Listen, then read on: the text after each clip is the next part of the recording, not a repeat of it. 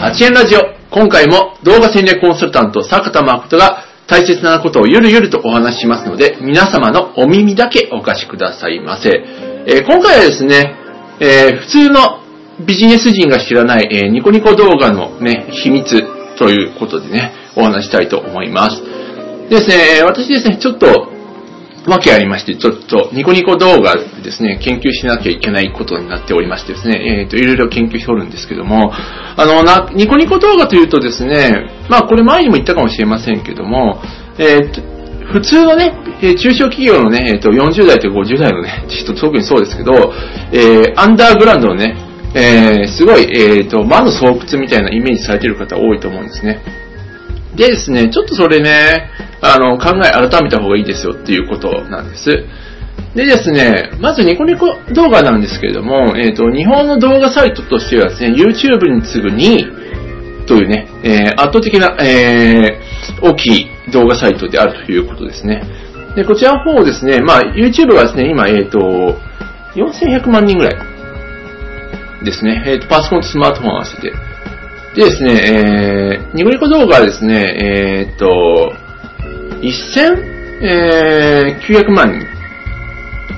まあ、大体2000万人くらいっていうことですね。まあ、その次にギャオってくるんですけども、まあね、圧倒的に、国内2位のね、動画サイトですということです。まあ、キャパ大きい。でですね、あと年齢比率がですね、まあ、若い人多い印象があると思うんですけど、実はですね、20代と30代で、半分以上。まあ、その次に10代。でね、逆に、40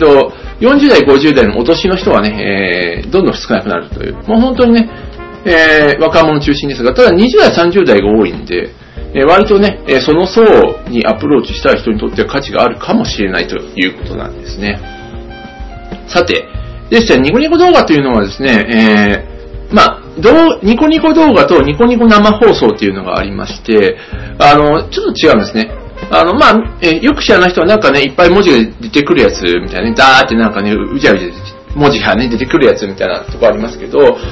画っていうのはですね、編集した動画を投稿する。まあ、それを見るっていうパターンですね。で、生放送というのがですね、まあ、まあ、ニコ生と言われますけど、要するにね、生放送をして、そこを、まあ、視聴者が見るっていう、まあ、そういうような形なんですね。でですね、この、生放送というのがですね、ニコニコ動画のね、特徴でして、この生放送を配信する人のことをですね、生主と言われるんですが、で、そのね、ユーザーをですね、コミュニティとしてね、ファンを集めてですね、で、その生主の人がね、動画配信すると。まあ、そういうような、形でですね、やっていくんですね。で、これがですね、かなり影響力大きくてですね、まあ、人気の生主さんになるとですね、もう本当にね、ファンの登録者数がですね、数万人、数十万人レベルの方もまあ出てくるというような形でですね、まあ、利用者数がね、まあ、2000万人ぐらいっていうことですけども、年間。まあ、本当にね、まあ、その中でね、それぐらいのね、キャパを持って、のファンを持つ素人さんがですね、出ると。しかもその方々にですね、お金が入る仕組みがですね、あるんですけど、YouTube の場合はですね、動画の、広告収入なんですね。動画の広告収入。ニコニコ動画、特にニコ生の場合はですね、ファンからの収入なんです。で、このファンからの収入というのがですね、まあ、有料チャンネルという方法。要するに月額、500いくらですよとかっていうような形で、月額何百円みたいな形で制定して、まあそれをね、登録するとですね、月額いくらで引いてっていうような形で収入が入るという形で。あとですね、まあ、ギフトとかまあそういうような形で、ファンからいろいろね、入るという、まあそういったのもあるようです。でですね、これを踏まえて、ニコニコのマネタイズですね。としてはですね、まあ、何があるかというと、今言ったチャンネルですね、課金型。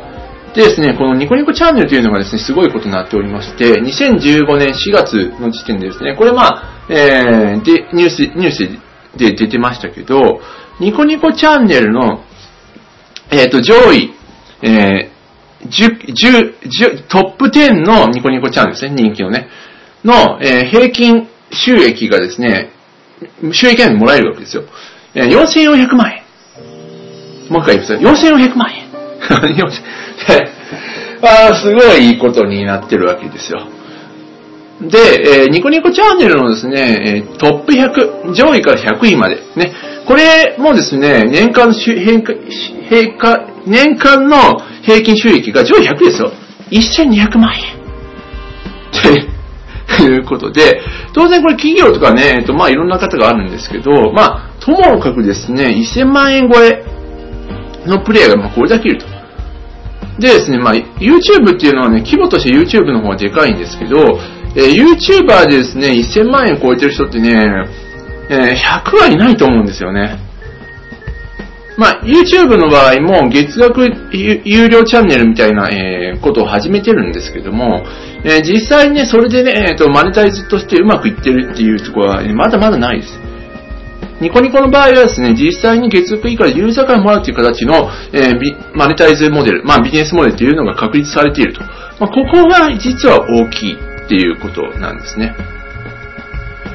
ですのでですね、まあ、ユーザー層から言っても、さっき言った20代、30代、10代っていう順に多いということなので、まあね、まあ、属性としてはどうなのかな。まあね、ニートの人が一番ね、多いと思われてるかもしれませんけど、割と時間なので普通のね、社会人、勤め人のサラリーマンとかね、まあ女性を見てもサラリーウーマン、OL か、オフィスレディね。まあそういった人もね、若者中心に見てるということなので、まあ、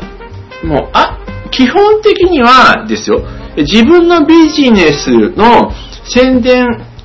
に使うんだったらやっぱり YouTube の方が汎用性高いしね、ユーザー数も多いんでいいです。基本は YouTube の方がいいんですけど、そういった20代、30代の、まあ、お客さん、顧客と、コミュニティ的なつながりを持って、まあ、ビジネスする。もしくは、そのコミュニティ自体から収益を発生するっていうビジネスモデルを考えるのであればですね、まあ、ニコニコ動画、まあ、ニコ生放送、まあ、特にニコニコチャンネルです。になりますけど、っていうのは有益かもしれないっていう形です。まあ、ただし、人気のニコニコチャンネルっていうのは基本的にはエンターテインメント路線ですね。歌ってみたとか、絵描いてみたとかっていうような、そういったね、一撃入れた人でエンターテインメントの人っていうのはやっぱりね、受けてます。ただ、その一方でですね、FX とか投資系の人とか、あとは、文化人、小倉敏夫さんとかね、堀江門とか、まあ、有名文化人系の人たちっていうのもやってますんで、まあ、あと、週刊文春もあるかな。やりようによってはですね、十分、そういった、エンターメント以外のジャンルもいけるかもしれない。っていうことですね。まあ基本的には先ほど言った YouTube ね、まずちゃんとやってほしいと思うんですけど、まあ今の条件に付随してね、合致するような方っていうのはね、まあニコニコを考えてみるのもいいのかなと思う次第です。ということで、8M ラジオ、こんな感じで大切なことをゆるゆるとお話しております。結構最近バックナンバーご覧いただいてますけど、ぜひね、バックナンバーの方をご覧ください。ちなみにバックナンバーはですね、YouTube、ニコニコ動画、ポッドキャスト、ですね。まあ、あと Facebook も一応あるかな。という形でありますので、まあ、それぞれで見ている方はそれぞれで、お聞きくださればと思います。ブログの方は8円、ひらがなで検索してください。ということで、8円ラジオ、今回も株式会社8円、坂田誠が、蒸し暑くて足をかけながらお送りしました。それでは皆さんまたお会いしましょう。ではでは。